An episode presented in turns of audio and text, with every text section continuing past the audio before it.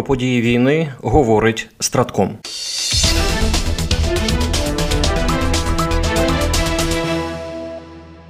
Протягом минулої доби відбулося 69 бойових зіткнень. Загалом ворог завдав 7 ракетних та 34 авіаційних удари, здійснив 59 обстрілів із реактивних систем залпового вогню по позиціях наших військ та населених пунктах. В зоні відповідальності особ Хортиця на Куп'янському напрямку. Ворог за підтримки авіації вів безуспішні штурмові дії в районах населених пунктів Синківка, Петропавлівка, Іванівка та Кислівка Харківської області де наші захисники відбили 11 атак.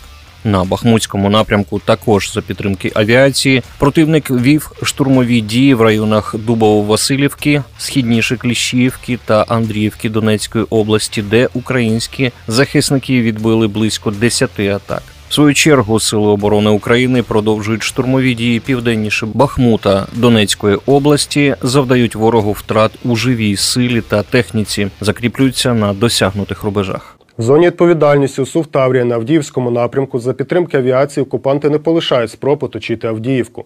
Наші воїни стійко тримають оборону, завдаючи ворогу значних втрат. Безуспішними були наступальні дії противника південно-східніше Новокалинового, східніше Новобахмутівки, Авдіївки, Сєвєрного Донецької області. Тут силами оборони відбито 17 атак. На Мар'їнському напрямку наші захисники відбили 24 атаки загарбників в районах Мар'їнки та Новомихайлівки Донецької області. На запорізькому напрямку противник наступальних штурмових дій не вів. Водночас Сили оборони України продовжують ведення наступальної операції на Мелітопольському напрямку, завдають окупаційним військам втрат в живій силі та техніці, виснажують ворога вздовж всієї лінії фронту.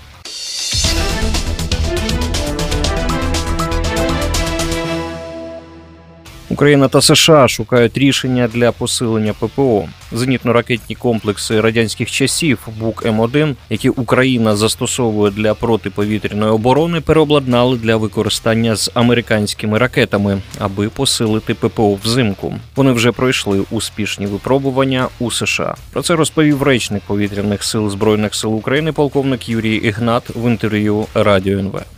Є оголошення від е, наших партнерів західних. Ну і ми його вже зрештою підтвердили так, що є у нас гарні результати бойового застосування на полігоні в Сполучених Штатах Америки е, зенітних ракетних комплексів е, БУК-М1, які оснащуються переобладнані, адаптовані під американські ракети, які можуть посилити нашу протиповітряну оборону. Зрозуміло, що є дефіцит ракет радянських, БУК-М1, С-300 це те, що є тільки в Росії, можна взяти тільки там. Ми вже е, Україн заходу і так багато отримали цих ракет, якими захищаємо наш повітряний простір. Ми ще ними продовжуємо захищати, але все ж таки потрібно е, шукати будь-які кроки, будь-які шляхи. Такі, як от схрещення радянського з американським, яке дозволить нехай не на великому е, радіусі. Е, так, ракети Sea Sparrow зможуть захистити, допомогти захистити об'єкти критичної інфраструктури передусім. Тим часом Україна отримала від Литви дві пускові установки NASAMS. Про це повідомив міністр оборони Литви Арвідас Анушаускас. Пускові установки будуть інтегровані в підрозділи вогневого управління ЗСУ, таким чином доповнюючи і розширюючи операційні можливості систем NASAMS, переданих Норвегією і США. Ми дослухаємося до потреб України і закликаємо наших союзників також їх почути, зазначив Анушаускас.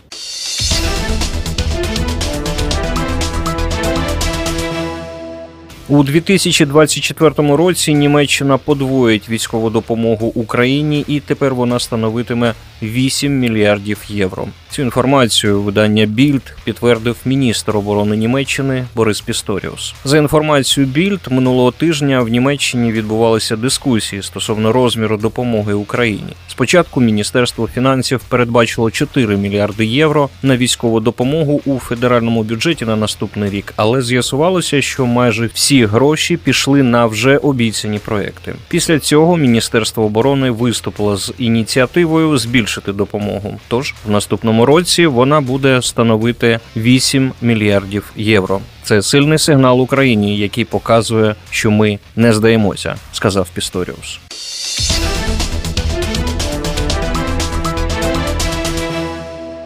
Польща розгорнула неподалік білоруського кордону новий танковий батальйон у складі новоствореної першої піхотної дивізії. Повідомили у міністерстві оборони Польщі. Батальйон дислокуватиметься в селищі Чартаєв. У відкритті нової військової частини прийняв участь глава Міноборони Маріуш Блащак. Зазначається, що в селищі вже розгорнуте контейнерне містечко, а в найближчі роки планується розбудова постійної інфраструктури.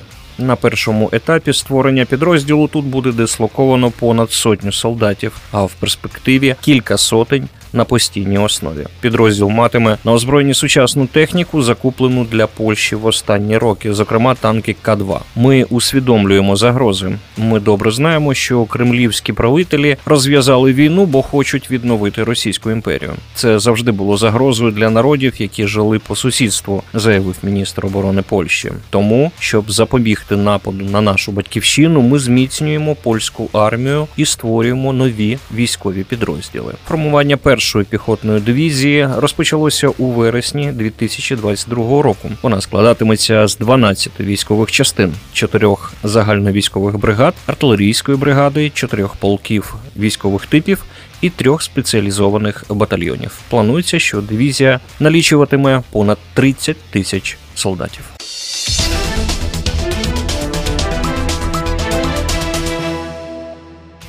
Переможемо. Програма створена управлінням стратегічних комунікацій апарату головнокомандувача Збройних сил України.